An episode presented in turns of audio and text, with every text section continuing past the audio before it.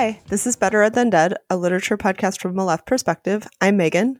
I'm Tristan. I'm Katie.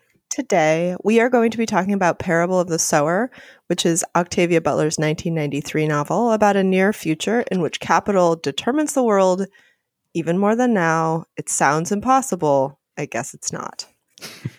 so, Katie, why Parable of the Sower?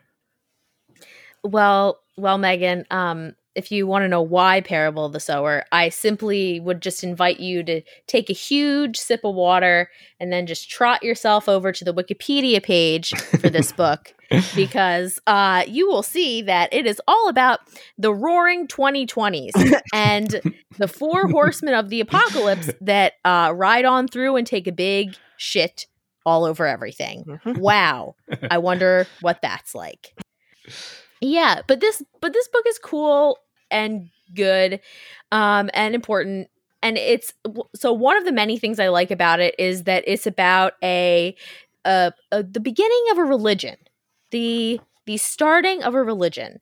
And this religion unlike other bad ones uh begins when this cool black teenage girl decides she is going to start her own religion and it does not turn out like the time that L. Ron Hubbard decided to do that. uh, shit, Scientologists are going to come after us, Katie. A pure money making enterprise. uh, my I, I'm girding my loins for the Scientology attack. For who is katiekrivickolsky.com. I am a suppressive person. but her her religion has two parts. It's like God has changed. We'll talk about that. And humans were meant to go among the stars, make our home there. And that sounds good. But one of the things that's cool about it is that it's like it sounds like an Elon Musk wet dream when you just say that. But actually it's but actually it's not that. It's really cool. It's like this this really beautiful like compelling thing in the book and it's about how you can how you can like go on and live with people but it's also not a we live in a society type deal because because it's a rap on society but it is like also about it's still about being with people and how it's hard a lot and um Almost And, like- exclusively. yeah. It's- yeah almost the whole damn time Yeah. um but there is community at the end of it which i think is cool that it ends on a sort of hopeful note even though the sequel is mm, spoiler alert even more depressing than this book. But it like it's this thing that ends on this hopeful note and it doesn't shy away from how fucked up it is to get to the hopeful note. And i and i think that's that's why i that's why i want to read this as opposed to you know all the other great octavia butler books because i know i mean i know we wanted to to read something of hers and this um i think is good for all of those reasons and many more. Yes, it uh, it is very very good. So um, I wanted to read it because everyone I'm friends with has told me to, and I am like continually embarrassed about my lack of knowledge of sci-fi, like more all the time. and it turned out to be really generative uh, to help me shape my thinking on our current moment. And I want to sort of clarify that, like, I would, I want to be clear that like reading fiction is not activism. It's not organizing. It's not political mobilization. And I'm going to go on the record on that. But I also think it's something that allows us to have different thoughts about the future and our possibilities. Again, like how valuable are new thoughts? I don't know. But um I feel strongly about not collapsing those things. And I also feel like we should read this novel as a novel and not expect that every novel by a black writer needs to like fully account for racism or something like like that it has to be that kind of object. But I think this book offers a point of view on the truly grueling ordinaries of racial capital. The world that it constructs feels very recognizable and that's part of what I felt attuned to as I read. Uh, which is not to say that like speculative fiction or science fiction that constructs very different worlds isn't interesting, but this world feels close. And mm. it's good for like sci-fi beginners to go like, "Oh, this actually feels like uncanny to me and not different." Yeah, so it's good for beginners. And also it's a California novel and I am interested in California fiction. So so that's cool. Didn't know it, but it's great. yeah, uh no, and, and I, you know, actually, I, I, sort of had similar kind of thoughts going into this, and and just to sort of state, uh, you know, up, up, front, like, yeah, we're, you know, I, uh, we record these episodes at various lengths of time from when they're released. Um, this we actually are recording like right in the middle of the uh, the, the, nationwide protests against uh, structural racism and police terror. Um, so it's you know, and yeah, um, so that, that I think that's Megan. I think that's partially prompting your your thoughts oh, about yeah. reading, and mine too. Um, and and and yeah, I mean, you you you uh, you know talked more, you know, even kind of at a at a at a more fundamental level about just like reading fiction. Um, but it also gets to like yeah, you know, and being in academia and literary criticism, um, you know, like when at a moment when millions of comrades are out there doing the vital work of protest and disobedience, um, yeah, academia is re- very distant and abstract at times. Um, you know, literary criticism and and frankly, I think even teaching much of the time, also like reading fiction is is not activism. I, I very much agree with that. But yeah, at the same time, literature and particularly literature that orients around a leftist view of the world can be really important to how we come to understand material conditions and structural realities that we don't see or sometimes overlook uh, or, or, are invisible in, in our quote real world lives. And, and, and I do think that like literature and, and fiction, um, you know, can be uh, and often ha- often has been central to forging a politic or or, or movement building and and like yeah i mean butler's thinking in this novel is just so relevant to, to the present moment. Um, i think it's a book that's really challenging readers to see the consequences of unchecked racism and capital and environmental destruction and a bunch of other different kind of forces. Um, and yeah I, you know it was it was not exactly a comfortable read in this moment although i don't think it's ever going to be a comfortable read given given um, the future it envisions and what it deals with. Um, but it also, I really felt like a really dynamic read, like like immediate to the real in a way that a lot of novels don't. Um, and and one other reason, uh, it like you know, as much like Megan said, people have been re- encouraging me to read more Butler. Uh, like uh, we have uh, in the uh, MA program that Megan and I teach in, uh, we have her really fantastic short story Bloodchild on the syllabus for several years, um, and I've always just wanted to read more of her stuff. So so I'm I'm stoked for our conversation today. So today we are going to be talking about religion in this novel uh, what does and doesn't serve as allegory, and its race and class politics. Okay, so Katie, will you walk us through some of the context before we do a summary here? Yes. Um, so I thought what we could do is just talk a little bit about Octavia Butler because she's just really cool. And I think it'll help situate us uh, as we talk about the novel. So she started writing sci fi super, super early. She was 10 or 11. She started with this with this short story uh, that was like formative for all of the rest of her writing. It was about a little girl who um, basically takes a joyride with a cool guy from Mars. Um, and they do all sorts of outer space things together. Dope. Um, yeah. And uh, and so then she became a grown up and continued writing sci-fi and it it was sci-fi that incorporated um, contemporary social problems like racist violence and oppression and corporate greed and um, how we've just began cooking the fucking earth and and refused to stop. And uh, early in her career, she got a ton of like just absolute ridiculous bullshit for putting black people in sci-fi stories. Sorry. Um, yeah, like she got a lot of cool advice about that. So this is something that happens in a lot of fantasy and sci-fi novels. Not it's not like the uh there you have these genre any genre has cornered the market on racism.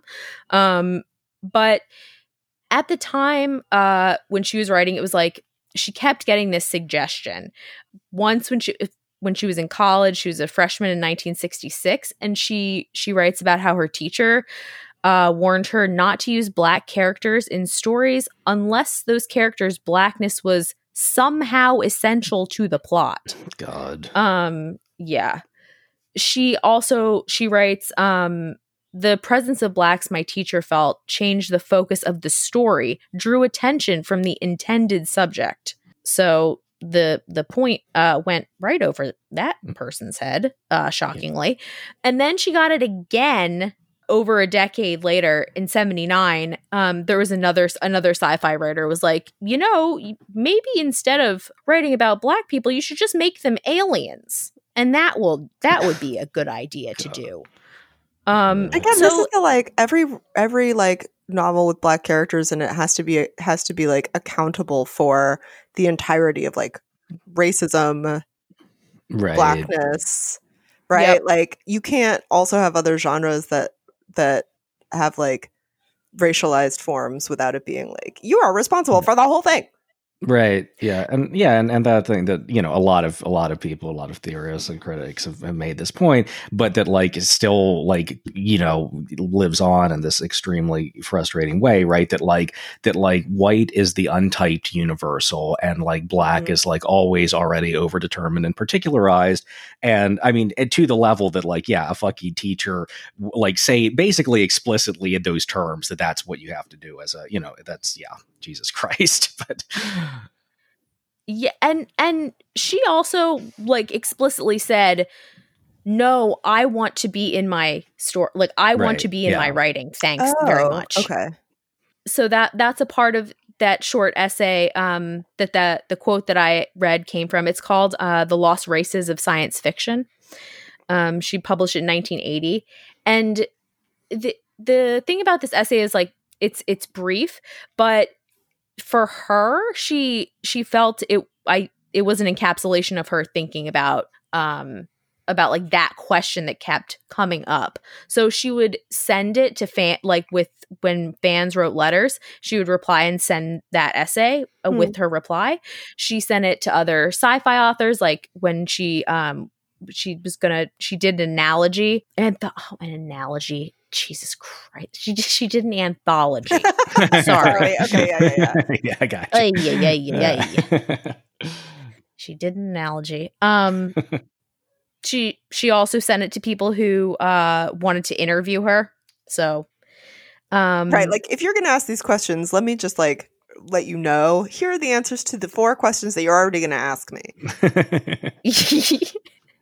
you know that people have been uh fucking ridiculous when when you have to have a thing that you send out Yeah. just Yeah. in advance right. Yeah. to just just thwart the thwart the stupid but it was this it's also like it's it's good to have this this essay because um she writes basically she writes very directly in it about um about her own work about her thoughts about race and sci-fi and about her thoughts i- about race on her o- in her own fiction. Uh, so she writes um, no writer who regards blacks as people human beings with the usual variety of human concerns flaws skills hopes etc would have trouble creating interesting backgrounds and goals for black characters. So that's that's butler and that's sort of how she addresses race in her fiction. Then sort of moving on to just her she really so we'll talk more about this like what the word means what the written word means. Um and there's a religious valence to this uh like the word made flesh right? Mhm. um but the other thing that's cool about her is that she was really into like affirmations and we had like this this persists in her journals from the mid 70s to the 80s she was really really successful. So she uh won a hugo and nebula award which for sci-fi writers is like it's like the egot. I don't know. I know those are different. I know those are like different uh you know genres of thing to do but um it's not like the it's not like the academy award and the other one that i can't remember the name of because there's there's a difference in quality there. Yeah, yeah, yeah. But she would write stuff in her journals like um, i'm a best-selling writer i write best-selling books so be it see to it and she continues writing this thing um, writing these things you know like up into almost the 90s we have this thing she wrote in a journal. I shall be a best-selling writer. So be it. See to it. And so this thing that she keeps writing at the end, the tag at the end, so be it. See to it.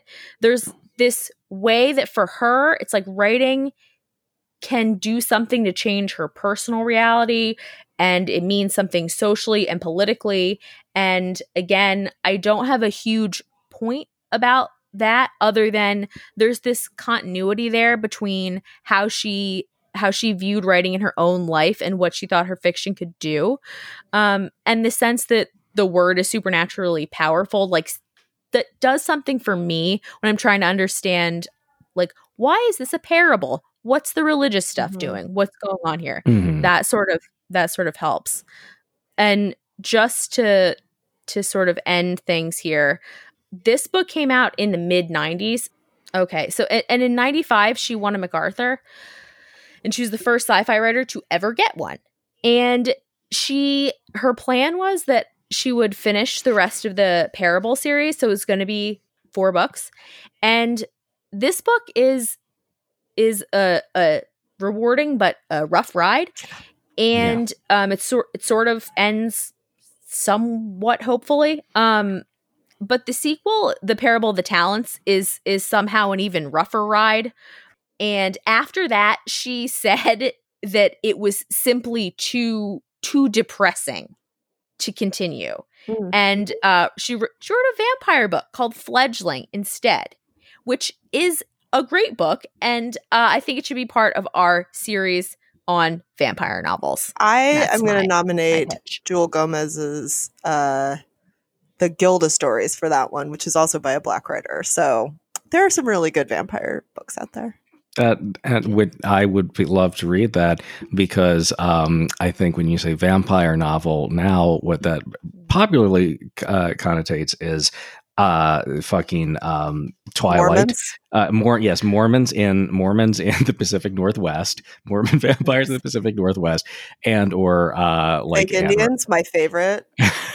Yeah or Anne Rice or hello or, sexy. or oh yeah. Rice, but but add you know although i i'd actually Anne Rice Anne Rice feels like two or three cultural moments removed at this point but also like way better than twilight yeah, I know that's not that's very unfair to Anne Rice, but uh, Katie, will you uh, give us a summary and tell us what happens in this book? I would love to tell you what happens in this book. Just close your eyes and picture the road, the book, The Road, but picture if it were good instead of bad. Okay, well, that help on board. Okay. Yep. Um. Okay, so the novel is a journal of Lauren Olamina. Um, and she's she when the novel starts, she's 15, and it takes place over three years. So by the time the novel ends, she's 18. I can do math. um, the it's uh 2024 to 2027.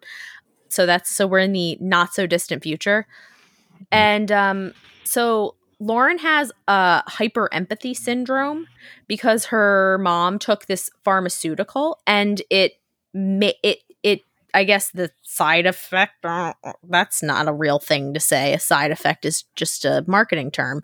Um is that uh so so if Lauren sees somebody else's pain or pleasure, she experiences it and she has to see it is the important thing. She can't like hear what's going on, she just to see it. Um and she basically says like yeah it's super cool when i'm having sex but it sucks shit the most the rest of the time mm-hmm. uh, as we as we are in our dystopian land with uh, packs of dogs wandering freely. And uh, as we're kind of doing the setup i will note here that lauren has a boyfriend whose name is curtis. And and i am mentioning curtis because he is a true hall of famer all time irrelevant, unimportant mm-hmm. boyfriend. Mm-hmm, absolutely. True. yeah, he, he's he's the number one guy that I don't remember. Um, you remembered his name, which is actually pretty pretty great. Yeah, I, I I finished this a week ago and I had forgotten that was his name until you just said that. and I remember honestly, like she's really good at. uh I remember almost everybody's name in this book. Yes. Yeah, yeah, yeah, yeah, yeah. Except old old Curtis, but anyway well, yes. Um Curtis. Anyway, that's the last you'll hear of him because he won't come up again. Um she so Lauren lives in Robledo uh, with her family, which is like a fictional Southern California town. Um, and it's the again dystopian version of like a wall. It's like a walled off community. It's like either medieval or it's somewhere between medieval and and Real Housewives gated. Mm-hmm. you know, like that's mm-hmm. where we are. It's but so the thing is that when you go outside past the wall, things get extremely fucked up very fast. So your options basically include getting murdered, raped, mutilated, or eaten by the many roving bands of dogs, which I may have mentioned. So basically, if the paranoid delusions of white suburban shitheads were real, Mhm. is what happens. Yeah. Okay. Correct. yes. Relevant. Yes. yes. Yeah. Yes. Topical. Um so Lauren's family is doing pretty much as well as anyone is doing. Um but there's still uh no no water. Uh we don't have any water. Uh, it doesn't rain for like years on end and there is a there's a scary uh drug thing happening. I sound like a grandma when I'm Mm. doing this, but there's a scary drug thing happening. Um, and it basically makes people have a euphoric sexual response to setting things and or people on fire Yeah. um which is not great there's also so we can see like so they've got this community and they're behind this wall but you can see like things are are sort of starting to deteriorate we can see that the things have deteriorated quite a bit by the time we get there um in Lauren's journal. So there's one guy in the neighborhood who he's got a decent amount of money and he uses it to buy wives um and uh there's also like stuff going on. So with the children there's a little girl named amy and um she starts this fire uh and after she does that we find out more about her because lauren kind of takes an interest in her. And um we find out that amy is actually was born after her mom's uncle raped her repeatedly and possibly also uh, did the same to amy. And um in a really sad part of the early novel, Amy gets killed by a stray bullet that sort of just comes in through the the wall. And um And if I can just interject something here, like, so one Yeah. thing when, when I first started reading the novel that I was kind of like, I don't really know how I feel about this is so it's, it's written in the early or mid 90s. And like, it definitely, like, I, at first I was reading this as like that, like, crime wave era, sort of like 80s drug paranoia moment. But I actually don't think that's what it is at all. I think like what, what Butler is showing is uh, the sort of like deterioration of material conditions, also creating a deterioration of like society, the fabric of society itself. So like, so I think she's playing on some of that sort of like eh, sometimes like right wing paranoia of that of that particular moment, and that's still with us. But she but she takes it in a very very different direction. I think. Well, she uses the word desperate all the time. It's Yes, like one of yeah. her big sort of signposts of like what people's behavior is when they're hyper determined. Mhm, And yeah, I think that that's one of the things that she's pointing to. yeah, definitely.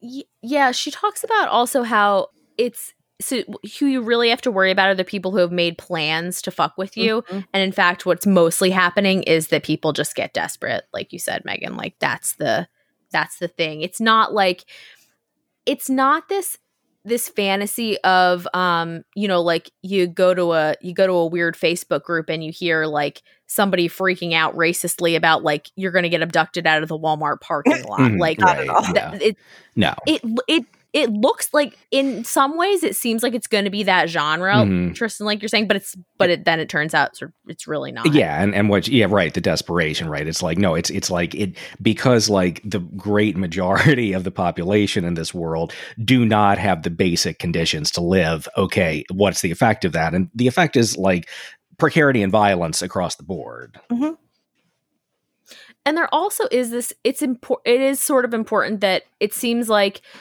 at some point pharmaceutical shit has has gone Yeah, Completely that- wild. that's the other thing. Like the, the drug stuff is not like freaking out about like kind of like street level drug dealers. It's like no, these disgusting companies have created this shit that is like has having these like horrible effects. yeah so it's like so so there's we're that's where we are. So I've set the scene here, and um, you may be wondering why, uh, whether there's anywhere to get the fuck away to. Um, and Lauren, in fact, uh, has the same thought. She decides it's time to get the fuck out of where she is because she sees that things are not gonna like this wall's not gonna hold up forever. This isn't gonna work out. Um, it's time to fucking go. And everybody there is already like they're already armed as much as they can be. They've got like I don't know gun names, but they do. um it's like we have guns, the magazines, the bullets, you know, the words. Um but she also starts taking survivalism super seriously because she's like we're all going to fucking die if we don't try to get go north. Basically up to Oregon where or like Oregon, Washington where she thinks there's more water, there's cheaper food. Um, her dad is a reverend, and he is like, no, stop talking about this shit. You're going to scare everyone. We shall set up a night watch and do adult education classes. And uh, we're going to just try that until shit hits the fan and we'll just hope it works. And she's like, okay, I'll give it a whirl. Uh, unfortunately, it does not work. Um, so things start getting quite bad. People start breaking into the neighborhood and stealing stuff, um, stealing essentials. And also, at one point, there's an old woman who gets raped, and all of her, I think, like most of what's in her house gets taken. She then kills herself. Uh, Lauren's brother, uh, who's 13, um, in, in the beginning, he sort of decides like he's not interested in staying either, but he does a different thing. He doesn't do this planned out escape. Uh, he just kind of dips out and um, he starts getting mixed up in just sort of undetermined bad shit. Um, Lauren doesn't really know, uh, but she does know that he is killing people and taking their cash if they don't have if they can't if they're not armed. Um, and he is he's bringing a bunch of money home for a while that he gives to Lauren's stepmother, his mother, and Lauren also really dislikes her brother because um sh- she's like of course my stepmom's favorite son is the is the dumbest son. Um yeah. Yeah. So like they sort of have this rivalry going on and she resents him when he leaves and she also sort of still resents him even after he dies um so her parents have to go identify his body and it's one of the most gruesome mm-hmm. parts of the book mm-hmm. because what we find out is that he's been tortured to death l- horribly over over many days and there's more stuff about about her hyper empathy and and what it means when it's a dead person um that we can possibly uh, talk about in a little bit. Mm-hmm. But anyway, so it's people are sort of getting the idea that it's time to go vaguely in different ways. And some families leave to essentially what amounts to like a dystopian Amazon compound. Um, it's like a company town. It's a little bit like, and of course it's like funny, but it's a little bit like the scenes in uh, sorry to bother you, where people are like living in in bunks and and eating gruel and that's like they're so grateful that they have a job. Yes, this is like people are basically saying um and Lauren's best friend is is one of the is with one of the family is is a member of one of the families who goes to this company town. Um they like basically bring a tank and are like, "Okay, it's time to go." Um and they're like, okay, for safety, in exchange for safety, we'll become essentially slaves to the corporation because the wages are so bad and the rents are so high that everybody inevitably ends up um, in debt. Yeah. And, and after that, Lauren's to go, you have to be white mostly, yes. right? Because yeah. this is like yes. they have a sort of like racially mixed community, and this comes up because there's like a lot of people of color living in this neighborhood. Yes. Yeah. Yes.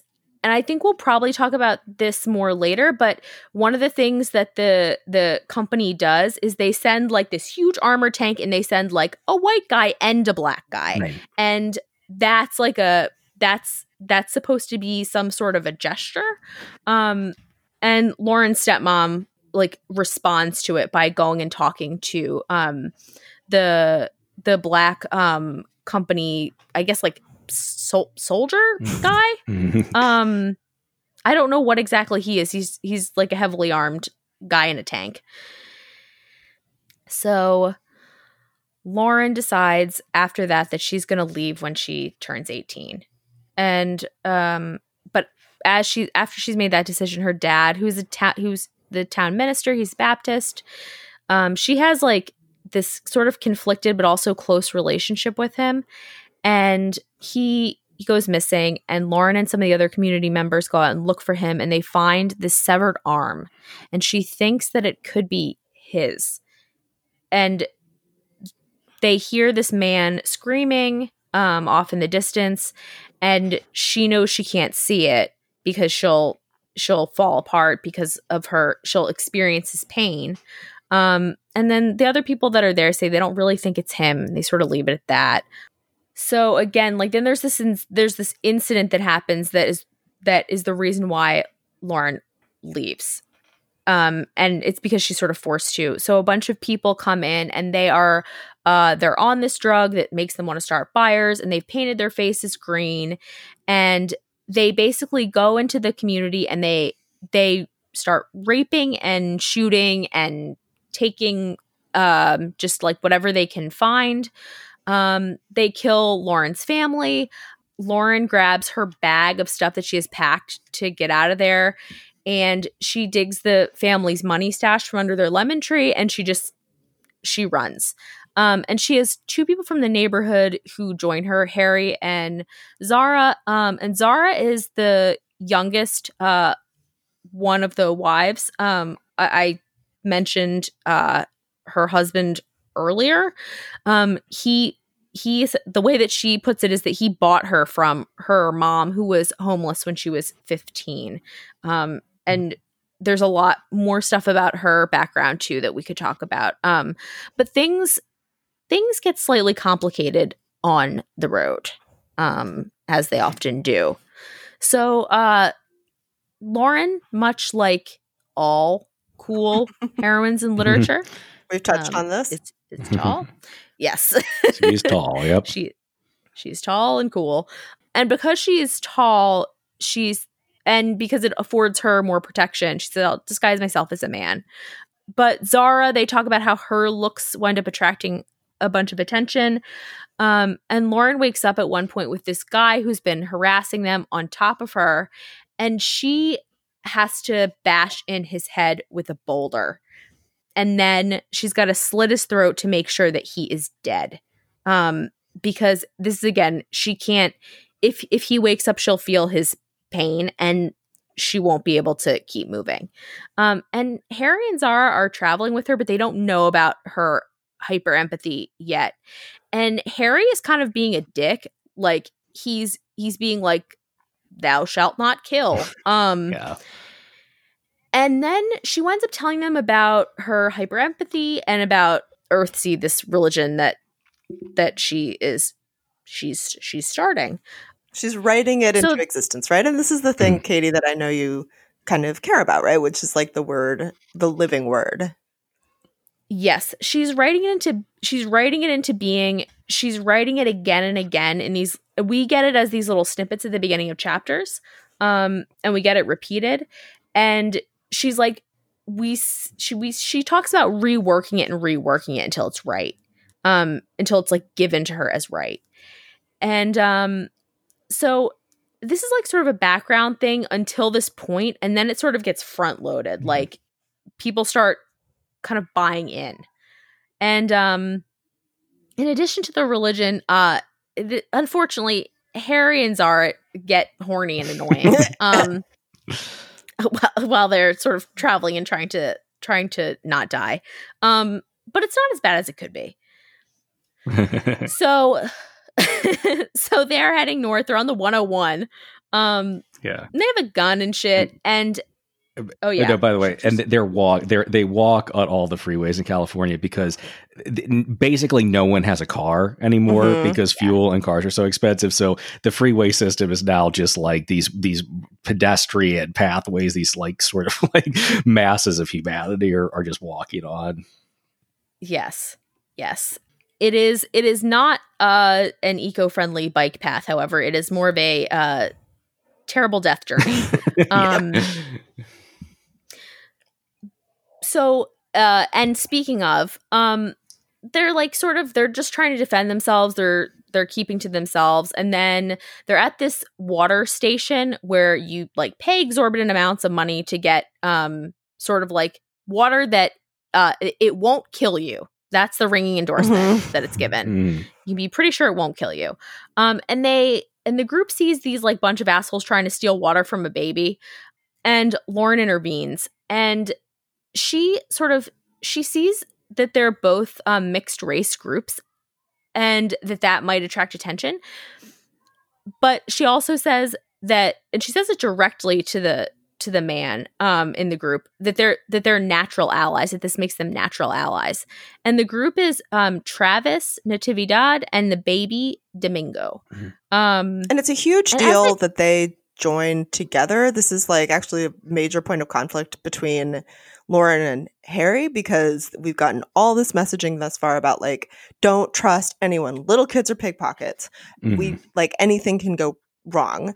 So they're all sort of like coming together as a group is this is a huge change. yeah, and it also is this moment where like so Harry again being a dipshit um reveals that that so when he's he's calling Lauren Lauren and she's like it sounds like Lorne like Lorne Michaels yeah, yeah, Um, yeah. Yeah. and so like it doesn't blow her cover but then he starts saying She Uh, and her her. and she. Yeah. yeah, yeah. Yep. And so th- they're like, what the fuck? Um, so, so she like they sort of wind up leveling with them and revealing a lot, which is um, which is again part of the huge deal of it is like first it's trusting them and then it's it's really revealing a lot to them also about the religion and stuff. Mm. Um, and uh, so Travis and Zahra sort of like become the first believers in in the um in Lauren's new faith, and they meet this older man on the road, um, Bankole, and Lauren connects with him immediately because, like, back in the '60s. Um, a lot of black people changed their surnames to African names he and her grandfather chose Yoruba names um, when most other people chose Swahili names.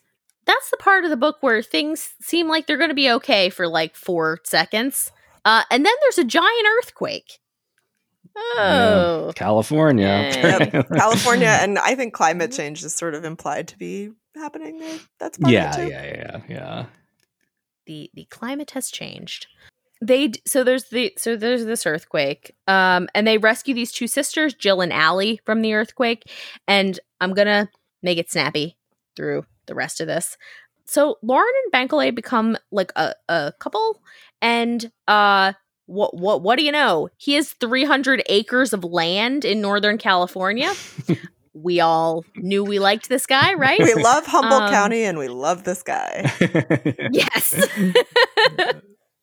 yes and the group is getting into getting into earthseed uh and it's and the group is also growing so they pick up this orphan named justin and Allie sort of decides she's going to adopt him and then we get emery and tori um they're this mom and daughter duo who are escaping um debt slavery from this like monsanto ass bullshit fucking like awful company Mhm.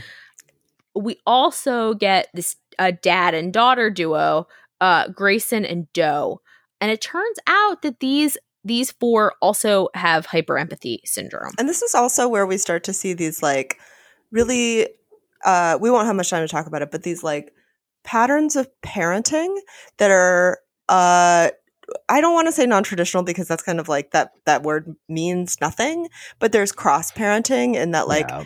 Allie is parenting Mhm. Justin and and uh and um the baby is cared for by other people. So there's like the way that they construct a family is like kind of groovy. and even when they're Yes. back in uh, Ro- Robledo, right? That there, that there's a sense that, that, like, yeah, like child rearing is this kind of communal activity in a way that, like, the the, the, the quote unquote nuclear family of that bullshit, like 1950s fantasy model, does not. It just it, it's it's like a material impossibility in this world, um, Mhm. and and and which allows you to envision a family structure that is, you know, I mean, like it comes out of dystopia, but it actually offers like a lot of ways of re- reimagining what a family would be. Well, it's the only way they can actually survive, right? Turns Yeah, out yeah. that like Yeah. in this version is much more um co- cohesive than Yeah. it's not stable, but it's cohesive. Yeah.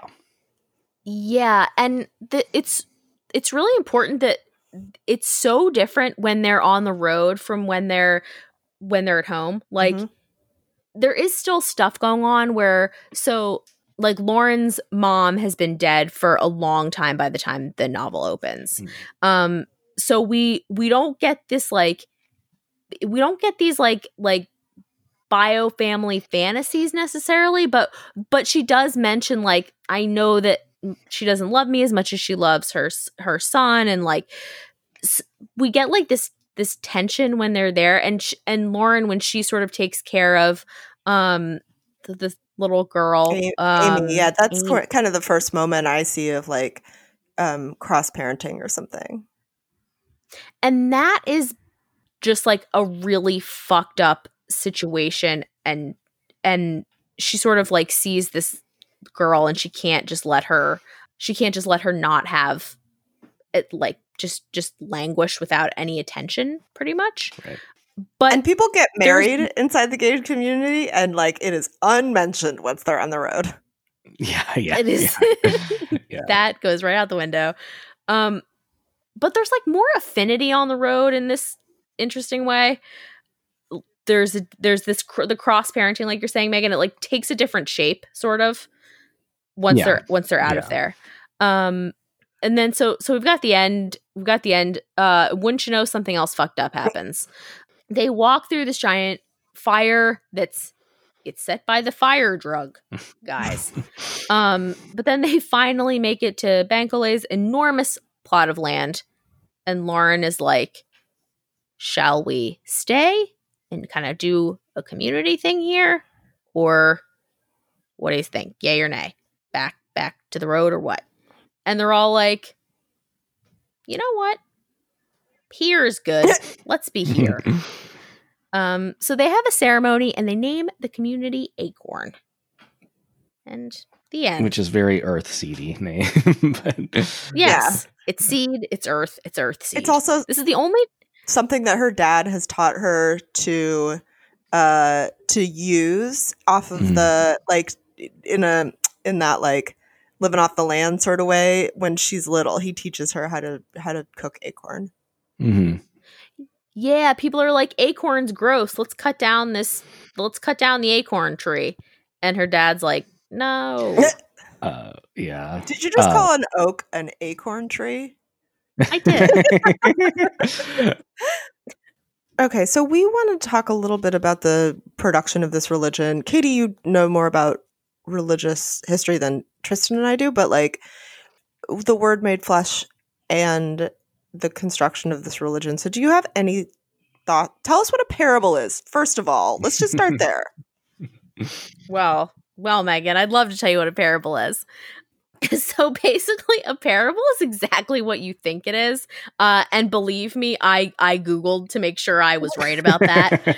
um it's basically like a story that's it's like it's got it's got many layers man it's not about what it seems like it's about at first it's actually about other shit um so like i'll give you an example would you like to maybe maybe the example would be something like oh i don't know um a parable of the sower perhaps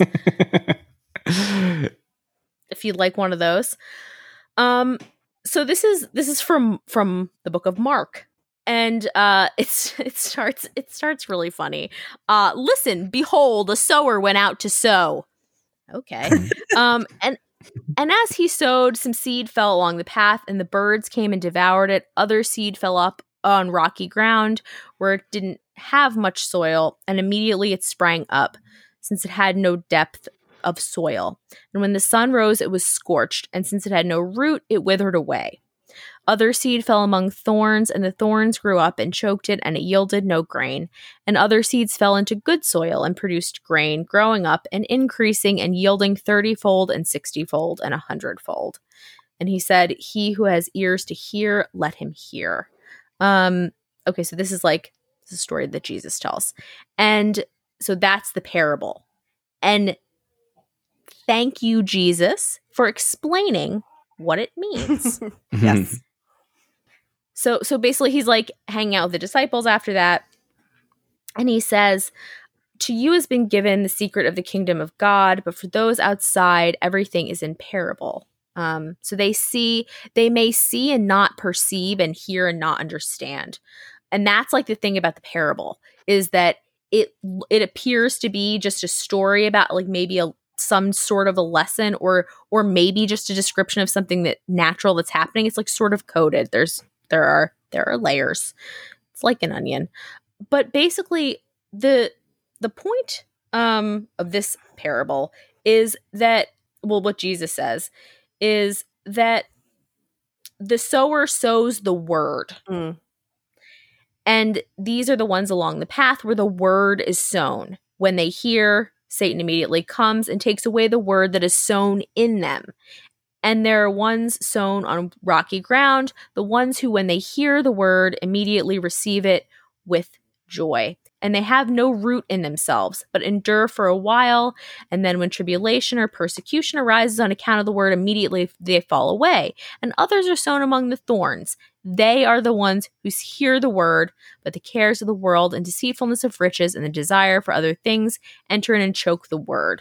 But those that were sown on good soil, are the ones who hear the word and accept it and bear fruit 30 fold, 60 fold, and 100 fold.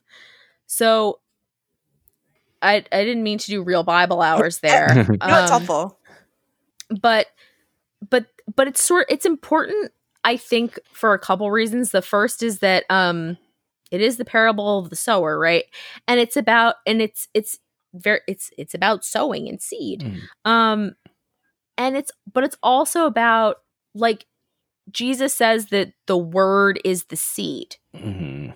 so we've got something sort of different going on with like the earth seed stuff where it seems like humanity is the seed Mhm. but in this case like like for for Christ it's the word that's the seed and that's what bears fruit and what takes root in people And, and, um and there's a sort of Yeah. very rich tradition, right, uh, and and very diverse tradition of the way like what the word means is is uh, you know in Christianity, like the, the word become flesh, right? Which I mean means Christ flesh, but I mean there's there's lots of like ways to read that, and I think some of which uh, encompass like being itself, you know, um, and like I th- like something that's making me think of too is that like.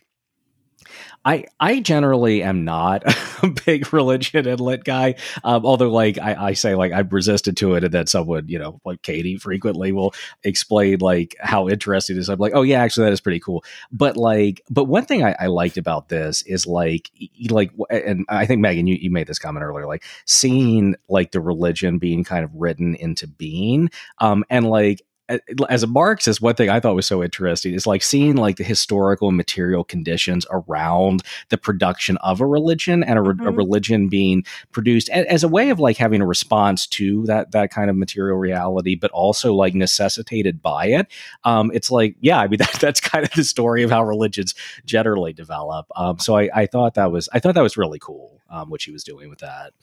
And it's, I think, important to note here that it's also like a, for her, it's very much a pedagogy, right? So a big thing about her is that she's a teacher. She starts and she's teaching these little kids, but also as she goes, we encounter a lot of people, um, who, who often have been raised outside of these gated communities and who are the poorer people um, who can't read or write. So she's constantly Mhm. teaching people to read.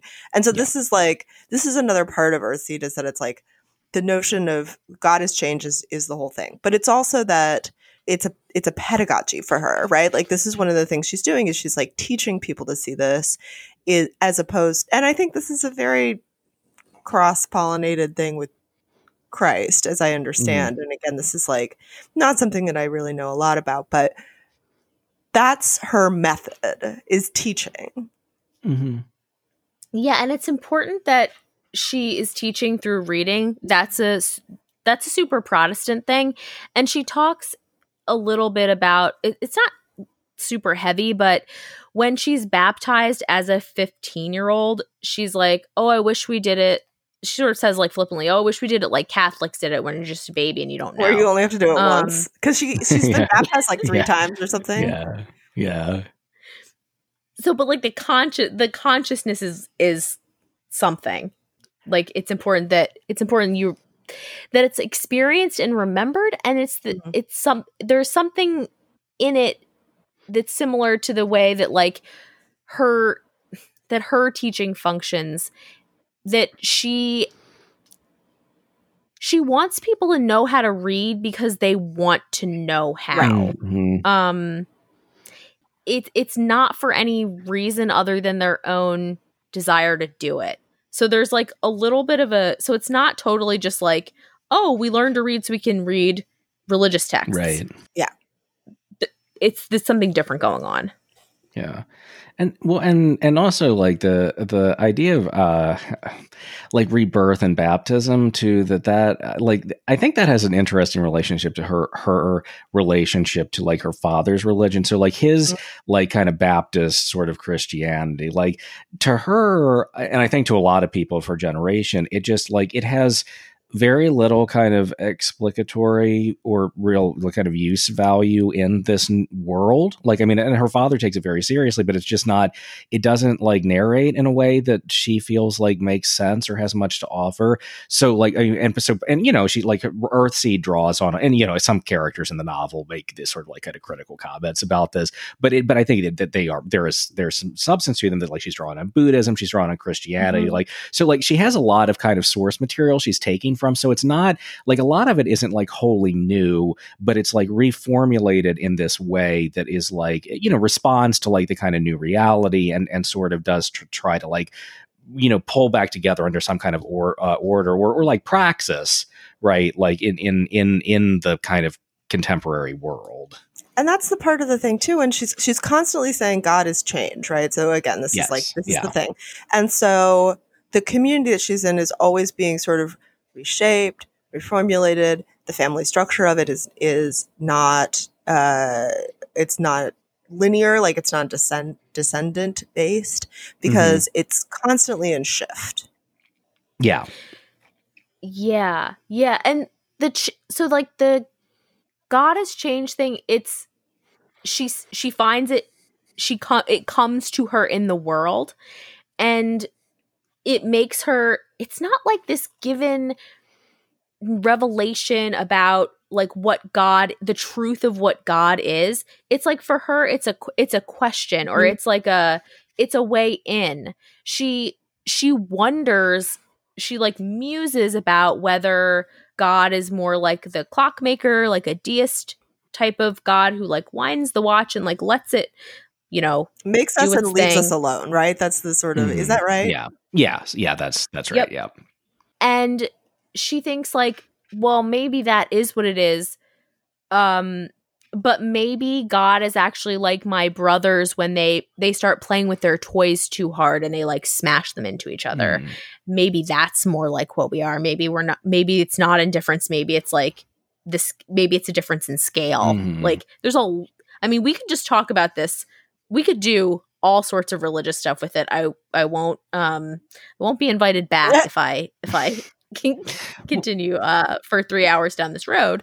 Um but we like we really you could do a full out like religious reading of this book and never get tired. Yeah, no, I, am sure. I'm. I. I have no doubt that's the that's the case. Um, and and I do. I mean, it is like Earthseed is is a very like humanist religion, and that it like I like I used the word praxis earlier. I, I think that ultimately is what it is. It's like it, it's uh you know and and but but like I don't know. Like, I mean, I think it values something about like religion as a structure that does that, right? Like, I mean, because you know that you could imagine like um uh, Lauren or you know Butler's the author envisioning like a different sort of like kind of philosophical approach uh, to to do that. But but there there is something about the way religion has worked in human history that I think seems for the novel particularly suited to like what Lauren is trying to do and like what what is kind of necessitated in, in this world. But but that does really front the human and in front like like mm-hmm. yeah like God has changed. We make God, um, you know, which is a which is a really um, you know I mean there there are theological precedents for that, but I mean it's I think it's the way it's figured in this is really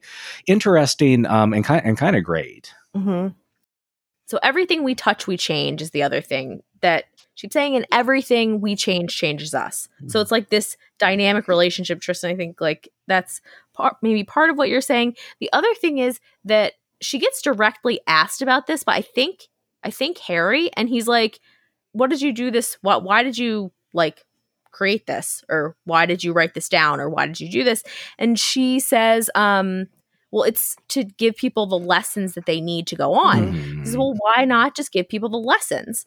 And she says, well, it's because when people get afraid, they don't remember the lessons, but they remember God. Right. Yeah. So, like, it's all built around this thing of like human fear and suffering and like what is the human need that religion can respond to mm-hmm. that's why I, that that's why there is god in here, mm. is what she says right and she's mm-hmm. this is like I don't know where I'm kind of going, but like she's a she's sort of a medium, like that's how she kind of thinks of herself, right? Like she's receiving this, but she's not having revelations. Like it's not quite the same in the sense that she's not having these like giant events, right? Like there's no burning mm-hmm. bush nonsense. There's just yeah. she's sort of like a conduit. Yeah.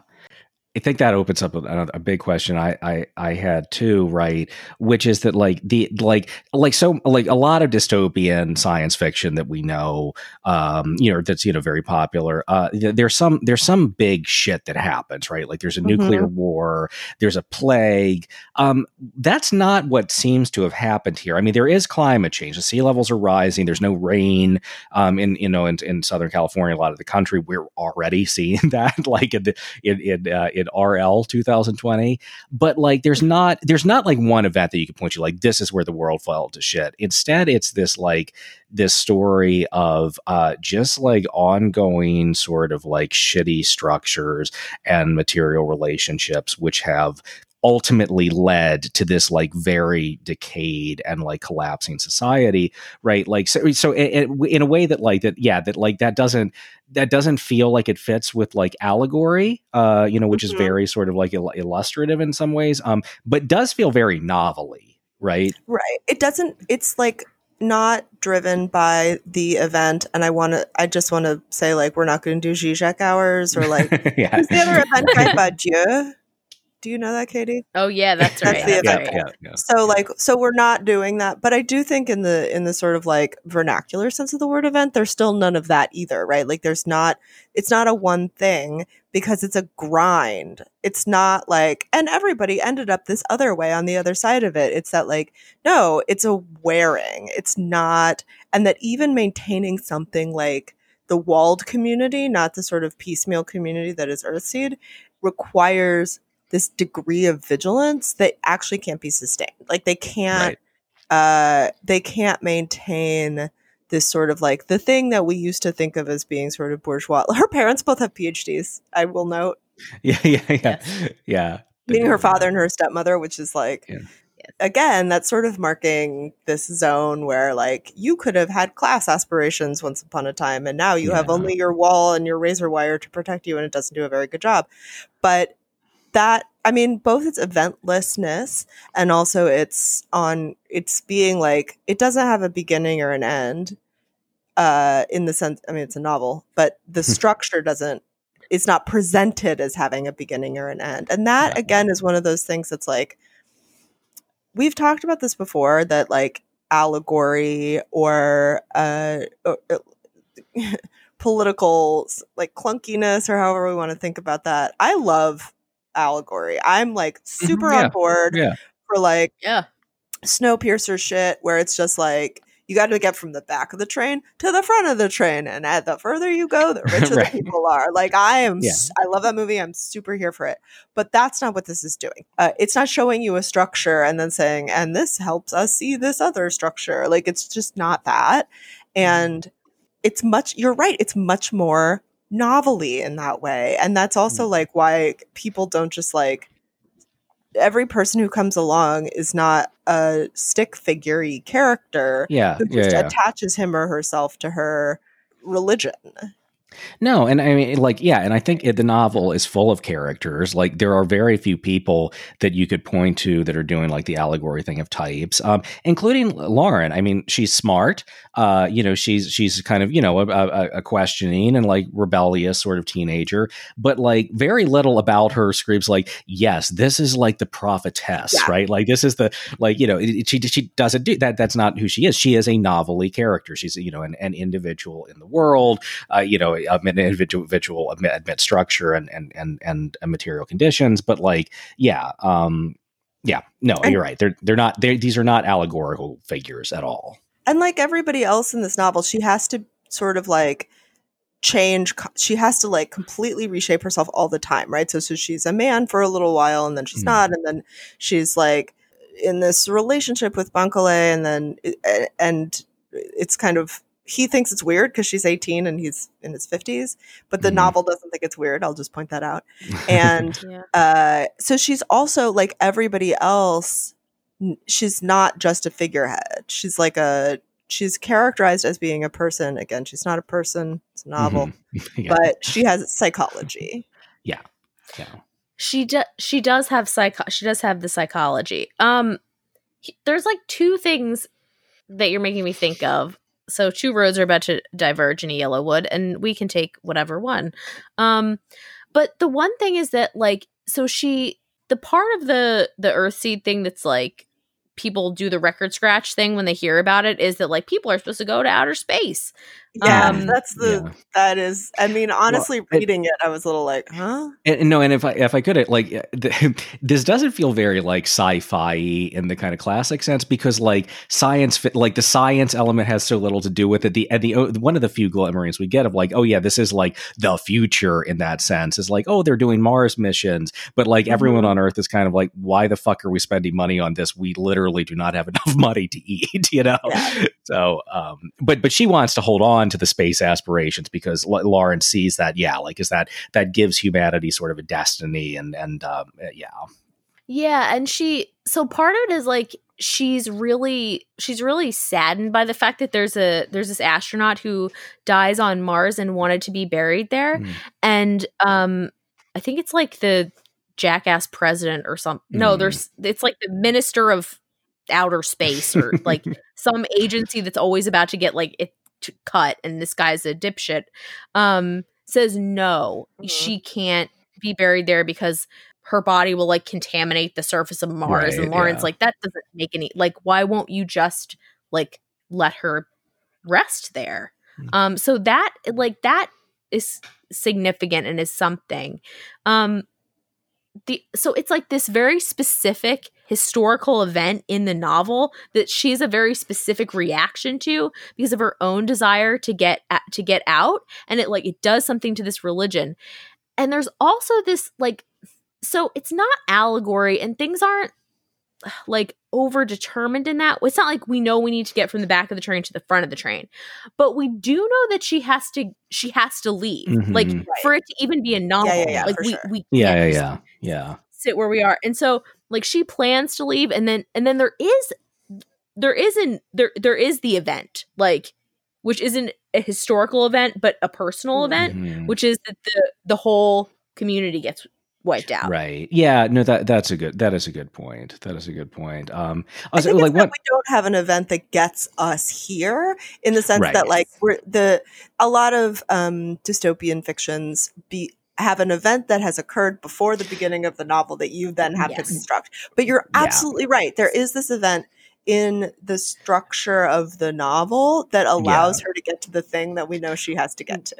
Right. And, well, yeah, and but it is it is like yeah, it is like an individual it is like a novel scale event because like it has like individual or like communal relevance, but I think the difference is like there there's not like a world creating event, right? Like right. that yeah. Um but I actually one thing I did because you know we, uh, we haven't talked about it um and and I don't know how much needs to be said about it, but the one way in which I think that she might have like a kind of allegoricaliness to her does have to do well it is suggested by the hyper empathy thing, right? Like she is like marked in this way. But I think what is so interesting about it is it's not that's not like the finger of God. It is like this specific thing that happened, which there was this fucking shitty drug company that made this drug that has this side effect, which like gives you just like basically like your psych you you you're you're at the psychic level you sort of like see pain and then that produces like this intense somatic reaction to it.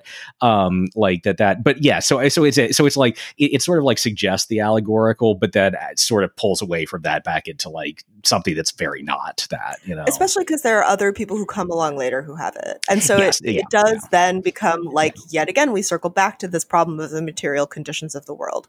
And so what's producing this thing in her is a series of, of conditions, but it is a sort of like, supernatural capability. It's yeah. just that other people have it, right? So she doesn't, she's not marked out as hyper individuated in that sense, if that right. seems right. Like she's not yeah. magic. No, she's not. Uh, she does have yeah. that one great, like, brutal line where she's like, better to have a biological conscience than no conscience at all, which is a claim that basically, like, sort of the world has fallen apart to the point that, like, you can't have a conscience in a classic yeah. sense, like that sort of empathy, but yet she has it because of this this physiological thing. So, like, okay, so why uh, do we why do we arrive at this novel in a gated community, which is like, uh, again, this is sorry about dystopian movie hours, but uh, it's like the reverse of the purge, right? Where it's like yeah. they're trying, like the the gated community prevents the other white people from killing the white people when they're that's not what they that's what they should be scared of, right? Like right. that's not what's happening here. This is what where like I think what we think is other like profoundly desperate brown people are are like thieving from the community that we begin with.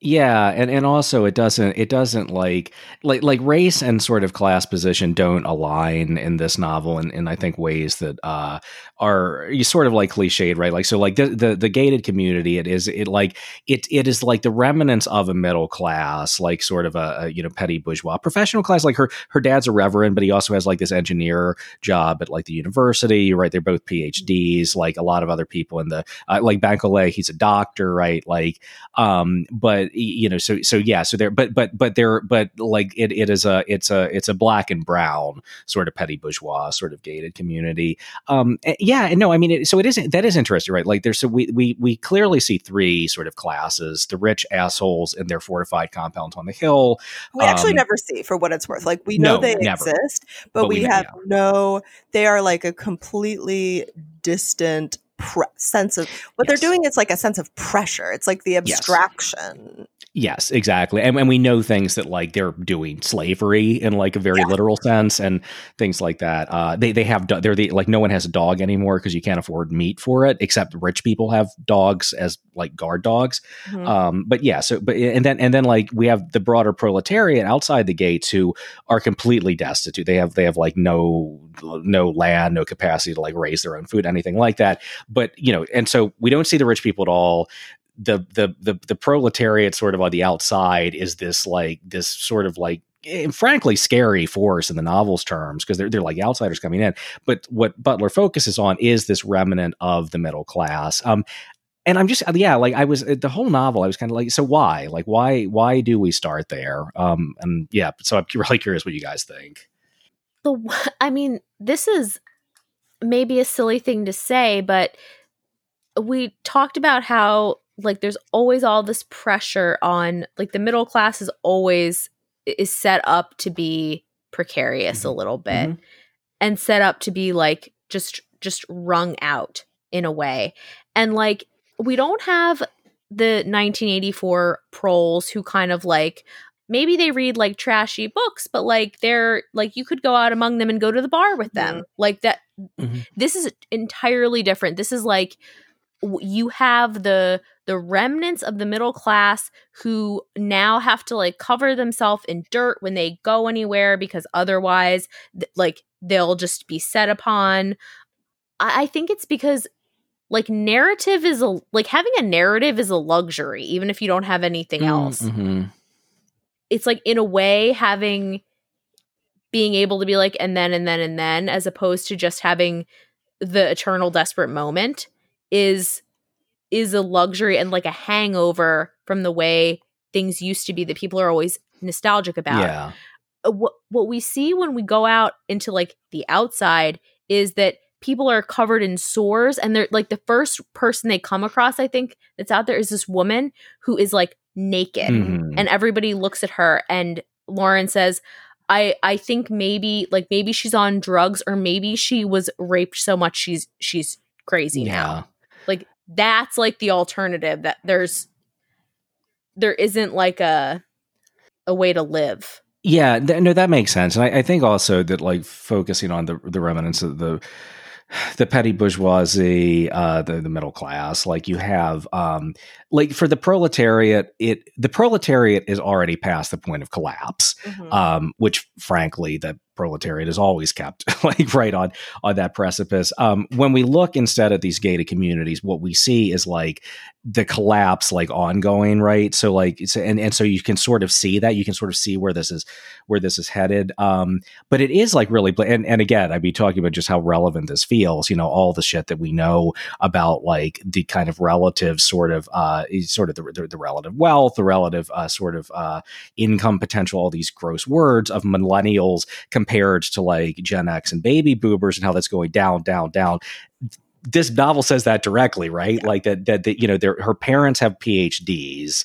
Like she, like college is not really on her horizon, really, or any of her other like friends, right? So, like the the the the, the life that, that the parents' generation imagined was possible, and it still are they committed to this fantasy um, in a way that the young people know is just complete bullshit, right? Like, so so we see that sort of like collapse happening. I mean, I think I, I I fully agree with you, Katie, in that one of the other things, like fantasies of fill in the blank, are what seems to keep this middle class group of people not middle class, but like continues to mark them by that ideological position in the sense that they have these fantasies that like a given institution, like they could call the cops. It costs like a gazillion dollars to do it, but they could.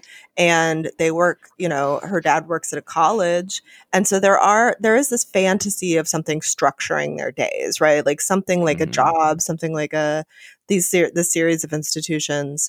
And, uh, and again, family that looks a given way. They get, they can get married. So there are Yep. these, there are the appearance of institutions that at some point have been more stable, but you're always one fire away from full collapse in Mhm. this amongst this group of people. So like series of fantasies, series of possibilities, future orientations, however we want to put that, are under such pressure that even though people but nonetheless people sustain them. Mhm. Yeah and it's like people do sustain them and what's interesting is like the younger generation hasn't seen the thing that the older generation is nostalgic for but some of them so like lauren's friend i think her name is janine Joanne? Mhm. Jean- jo- Joanne, yes, yes, Joanne. Joanne, yeah, Fucking Jo- narc, Joanne. I'm still mad at her. yeah.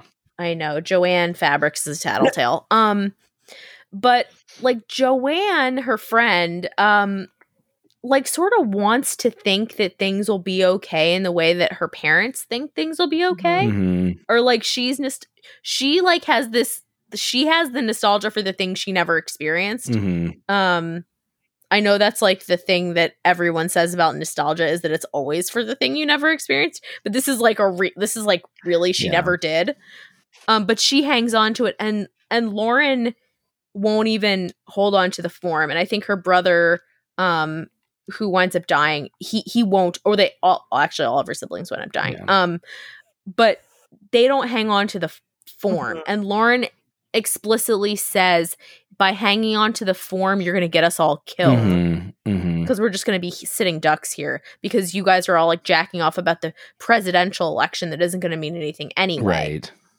And her dad realizes that too, like without sort of like without her pushing him to. Yeah. Um, Yeah, and and also too. So uh, yeah, I went uh, like um this. I wanted to revise something I said earlier. Like I, I do. I mean, it, like. r- Like yeah, race and class don't always align in ways that we necessarily like, but you know, in, in cliched ways. But like, it is also the case that like this collapse of sort of material conditions has, uh, I, I mean, I think has gone along with, has been exacerbated by, and then and then like really brings back uh, or you know really you know, accentuates racism, right? Like we get this idea that like that like yeah, like well one that like the the the sort like the the the white world, right? Like that that company town, it's like basically they're only they, like it's sort of like it, it's uh, not stated directly, but it's kind of like felt that like it's a white only kind of space um and then also that like um yeah like that, that that suddenly sort of like interracial marriages and things like that are like are taboo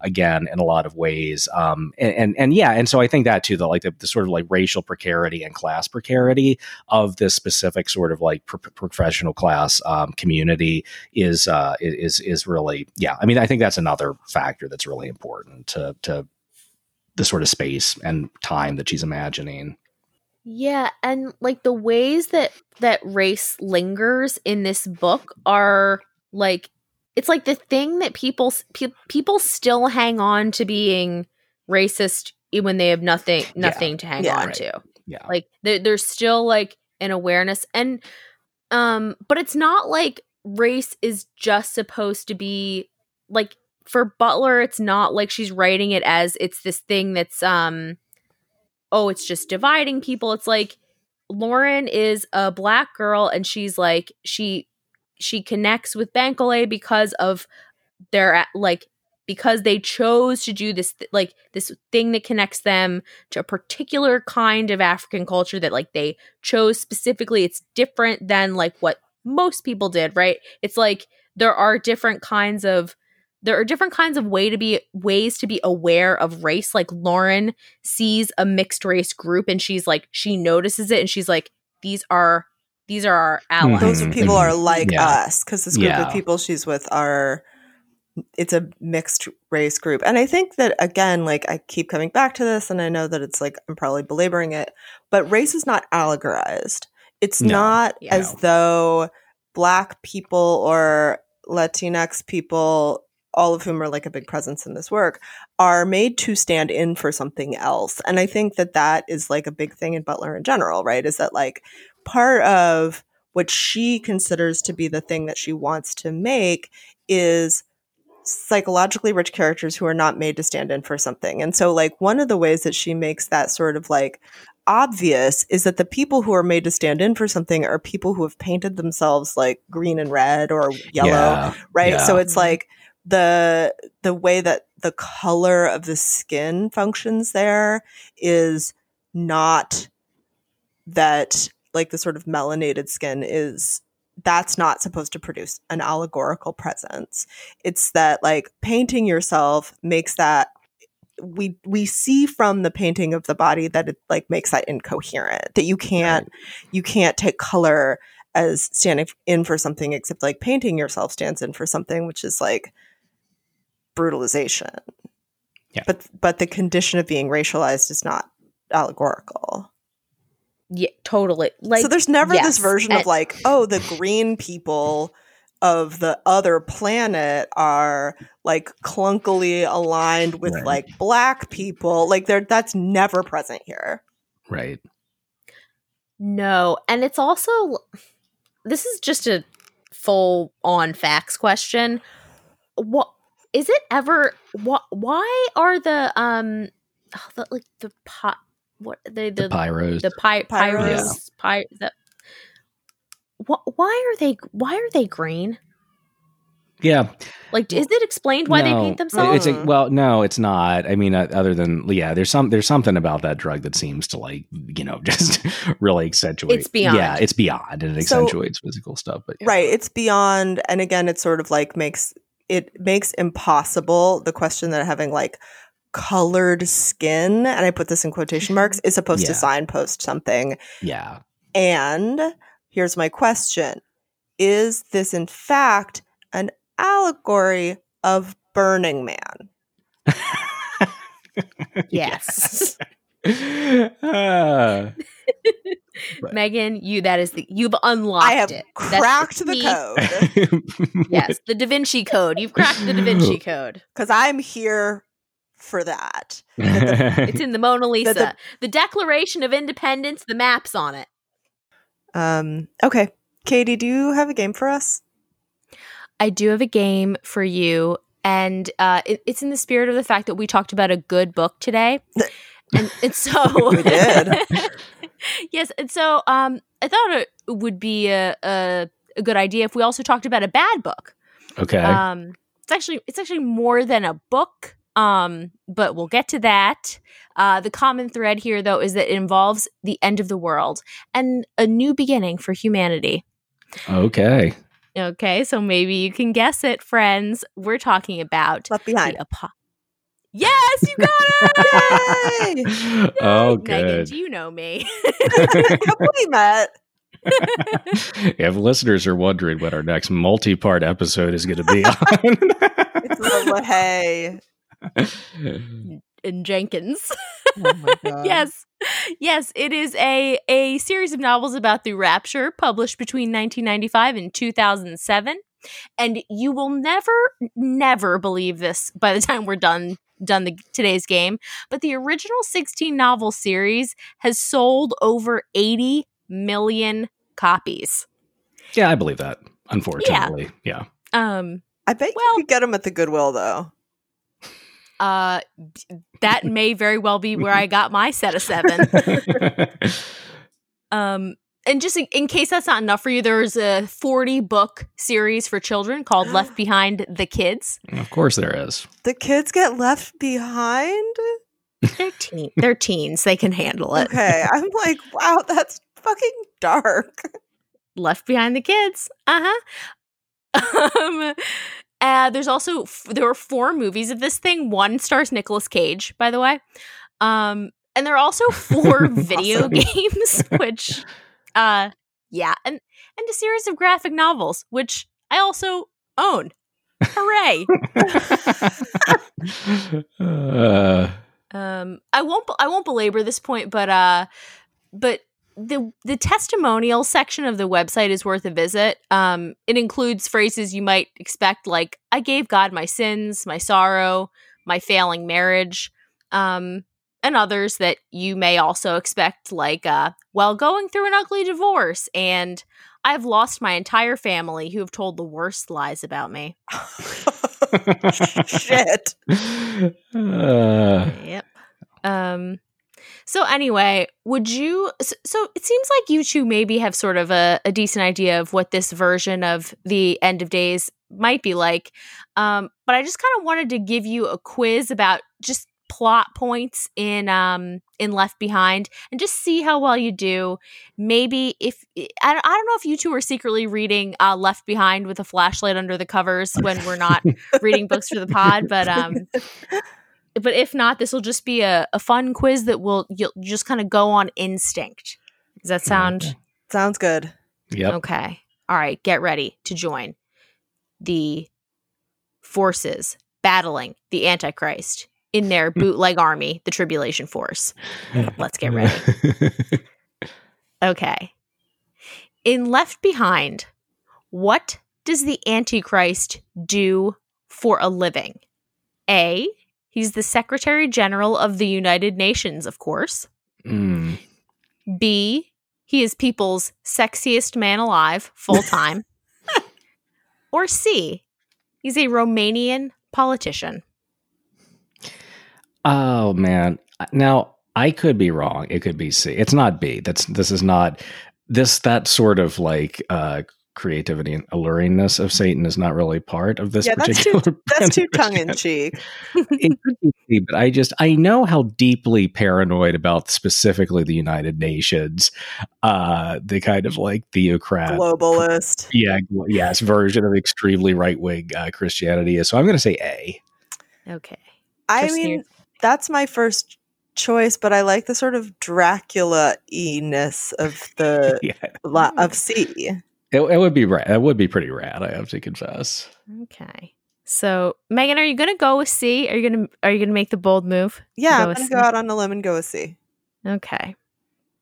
So we have an A and we have a C. Question two. Okay.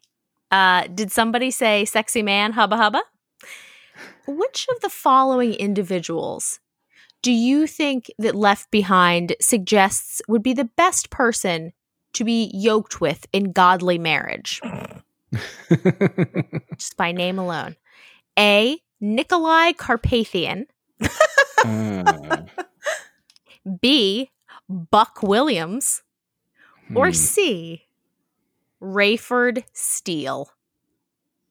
Those are three very different porn names. Yeah, the Mhm. the well, B and C, I was going to say are definitely porn names. The first one is making me think that Megan, you are actually right about the the the, the Romanian politician because like that Yeah. that that's just that's the generic Romanian name that uh, you would you would come up with if you didn't know Romanian people at all. Um, His name is Nikolai Transylvania. wait, what? what- Yeah, what was the last name again? Carpathian. Carpathian. Yeah, so basically, yes, Nic- yeah, Nikolai Transylvania. Yeah. Oh man. Uh, So I'm I mean- going with Nikolai Transylvania for sure. love it. Yeah, I, I- yeah, I th- I think that's right. I, I am tempted to say Buck Steele, but I'll I'll go with A too. Buck Okay. Williams, right? And then But- Rayford Steele. Oh, but It's Buck Williams. yeah, if that changes that change your answer, Tristan. I made a new porn name from those options. Uh, yeah, no, I'll, I'll go with I'll go with Nikolai Transylvania. Yeah. Okay. All right. Good choice. Maybe not what the novel would want you to do, but I support it. Um, Okay. I'm going to give you a snippet of uh, real dialogue from Left Behind. And uh, I'm going to give you two choices as to uh, what the reference is, and you just pick one. Here's the phrase Okay. Lady, I'm like a kryptonite member. Is that A, a special tier of frequent flyer status reserved for the top 3% of air travelers in the world that gives you privileges like if any one flight if any flight has one seat in the cheapest section, it has to be given to you and upgraded to first class with no additional charge. Or or B, a dick that could kill Superman. Right, that's what it sounds like. A kryptonite member. yeah, yeah, yeah. Um, okay, but I, I, I, We know it's A. yeah, I, I know. I mean, it's like I wish it were B, but I'm feeling like yeah, it's A. it's But I'm A. still kicking around with Nikolai Transylvania, so yeah, it's all right. in, in first class. Yeah, First class. All right. I think uh I, I hate to give anything away here, but you might be right on this one. Um okay, we move on to question four. One of the uh the greatest characters in these novels is a 27 year old flight attendant named Hattie Durham. okay. Wow, these names are very like uh combo porn Will Rogers movie. Yeah, a little bit, a little bit. Which is surprising uh, because the authors are so forward thinking. Right. Um, it's weird. so so like I can't wait for uh Howdy Doody Rogers to just come, you know, blazing in on his horse. I have betrayals. Oh boy. Um Special I- appearance by Gary Cooper in our Left Behind series. th- Yeah. thanks for joining us on the pod. So ba- so back to Hattie here. Um all right. What what fate awaits her? A she becomes uh she has an affair with Rayford Steele and becomes upset about his newfound faith in Jesus Christ. So she Mm. runs into the arms of the Antichrist and becomes his personal assistant and lover. Rad. That's dope, man. or or or B. She fights the Antichrist with the tribulation force and is killed by the Antichrist's evil henchman, Leon Fortunato. Jesus. Uh, oh man. I thought Uh, everybody's last name was a place. yeah. Uh, Leon Fortunato. Also, did uh did uh uh what's the fucking the guy that wrote the Da Vinci Code? What the fuck is his name? Dan Dan Dan uh, Brown. Dan Brown. Yeah, did Dan Brown write this shit? Because some of these, I have to say, some of these names feel very Dan Browny to me. Uh, I think it's. I mean, A is awesome, but I think it's B. I think it's A. I think that you have to like she has to be a uh you know, she has to make the most fatal of mistakes so we can actually see the the power of the devil or whatever. We simply must see the power of the devil. All right. Um When is our question about like the person who uh who moves to Israel and finds the like you know, center of power through Jerusalem into the earth's core or whatever. right. Well, well, Megan, I I'm not comfortable saying that person's name on a podcast. awesome, awesome. That it's not that you didn't say it; it's that it oughtn't to be said. That cracks me more. It really oughtn't. um Magnificent. it's good. Um all right, spoiler alert. How, Is their last how- name Jerusalem? Israelite or something. Like Yeah, that. yeah, S- Semite. Yes, Semite. Yes, that's that's their last name. their last yeah, uh huh. every yeah. Sarah Um, Aramaic. yeah. I I shit you. There is a character named um, it's spelled differently, but but it's pronounced uh, it's pronounced Zion. Um, Uh, of course, Yeah. that would have been my first guess. um. All right. Sp- spoiler alert here, folks. Uh, how does Leon Fortunato kill Hattie? A, with a bolt of lightning. B, with a paperweight. Or C, in the drawing room with the candlestick. Lightning bolt. Uh, yeah, fuck it. Let's go that that uh, we, we need some we need some end of days eschatological uh, Yeah. some fireworks here. Yeah. All right, we're going. We're going with A. Erases Okay, the end um, of the cliff, so oh. she run, runs off the end. okay well this this concludes um this concludes your quiz and uh i will say that due to a series of events um you both you both win here you both get this one because some of the questions all the choices are true so Amazing. Can you give us an example of one in which all the choices are true? I'd love to give you an example of that. Uh, Nicolae Carpathian is the Secretary General of the UN and the sexiest man alive and a Romanian politician. Uh, okay. Okay, All that's right. amazing. Yeah. And Hattie, in fact, does does both A and B. First, she becomes the UN Secretary General's lover, and then she fights the Antichrist later and is killed by his henchman, Leon Fortunato, with a lightning bolt. in the drawing room. yeah. But at the end, Jesus resurrects her and gives a nice speech about how good she was. Thanks, Aw. Jesus. yeah. Always Yeah, coming through for us. Exactly. So I don't know about you, but even just thinking about reading this book makes me want to go back and read everything Octavia Butler's ever written about the end of the world. Oh, yeah. Yes. Yes. And also read all seven of the or read all fucking 14, 11, seven of these fucking books. Next season on Better Read Than We also have to read all of L. Ron Hubbard's. I know we already talked about L. Ron Hubbard on this episode, but like all eight, 84 books about the sky, uh, a- the aliens with the little bugs that live on you. we're, we're all, baby. We're all suppressive people. Yeah. that's true. We're suppressed people. That's not to say.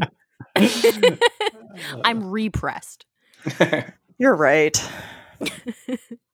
Well, thank you. That's it's always just such a pleasure, and I will not be reading any of those books. More for me. so, uh, this has been Better Than Dead. Today, we want to make sure we voice our support for the actions of protesters and organizers against police terror, structural racism, and the carceral state. Please donate to your local bail and mutual aid funds to help those arrested during the current struggles. And you can find me on Twitter at Tusslersaurus. You can find Katie on Twitter at Katie Crywo. You can find Tristan on Twitter at TJ Schweiger. You can find the show on Twitter, Instagram, and Facebook at BetterReadPod, spelled R E A D. And email us at betterreadpodcast at gmail.com, but only if you have other suggestions for sci-fi for idiots and or neophytes. Our intro music is Lev Bronstein by the Redskins and used with their permission. Our logo was created by Jane Bonsack of JB Design and Content. Please rate, review, and subscribe. Next week we have Of Mice and Men, and soon we have Journal of the Plague Year. So thanks, comrades.